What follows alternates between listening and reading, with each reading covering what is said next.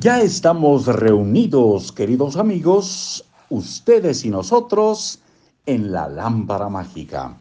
Es el texto que hemos estado leyendo para ustedes en esta sección, en este programa llamado Libros para Oír y Vivir. Soy Marcos Alfredo Coronado y la lámpara mágica fue escrito por Keith Ellis. Es una estrategia para alcanzar tus objetivos editorial empresa activa. Capítulo 22, el mito de la autodisciplina. Ya estamos eh, prácticamente en la recta final. Les adelantamos que el siguiente eh, tema que vamos a difundir por este medio es alcoholismo. Un librito muy interesante que tenemos eh, la idea de leerlo, compartirlo con ustedes una vez más, ya lo hemos hecho, pero pues no, no este, hace ningún daño repetir algunas cosas que sobre todo nos llevan a tener conciencia y nos llevan a vivir mejor. Por eso nuestro programa se llama Libros para Oír y Vivir. Bueno, el mito de la autodisciplina. El éxito nace de la pasión, no de la autodisciplina. No quiero decir que la autodisciplina no sea importante, sino precisamente lo contrario. La autodisciplina es la raíz del carácter y el carácter es el fundamento de todo éxito perdurable. Los titulares de los periódicos y los libros de historia están llenos de grandes personajes que caen en desgracia porque no tienen carácter. Sin carácter, el éxito es insignificante. Sin embargo, el carácter solo es la plataforma de lanzamiento, no el cohete, no es el cohete. El cohete es la pasión.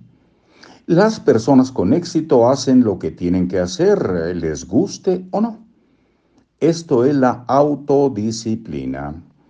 Las personas que tienen un éxito excepcional hacen lo que tienen que hacer porque les fascina. Eso es la pasión. Si tienes que obligarte a realizar un deseo, estás trabajando con el deseo equivocado. Mira a tu alrededor. Las personas que tienen un éxito absoluto no se dedican a cosas que detestan, sino a algo que adoran. O al menos han aprendido a adorar lo que hacen. Es fácil enamorarse de un efecto. Todos queremos ser ricos o famosos o ser algo diferente en el mundo. El secreto está en enamorarse de la causa.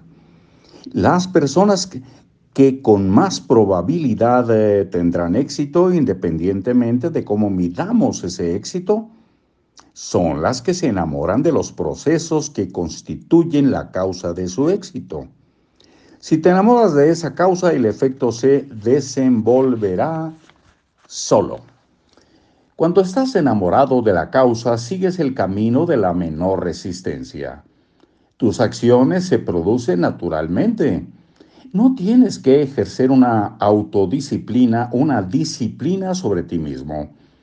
No tienes que forzarte, ni siquiera tienes que motivarte. Solo tienes que hacer lo que disfrutas haciendo.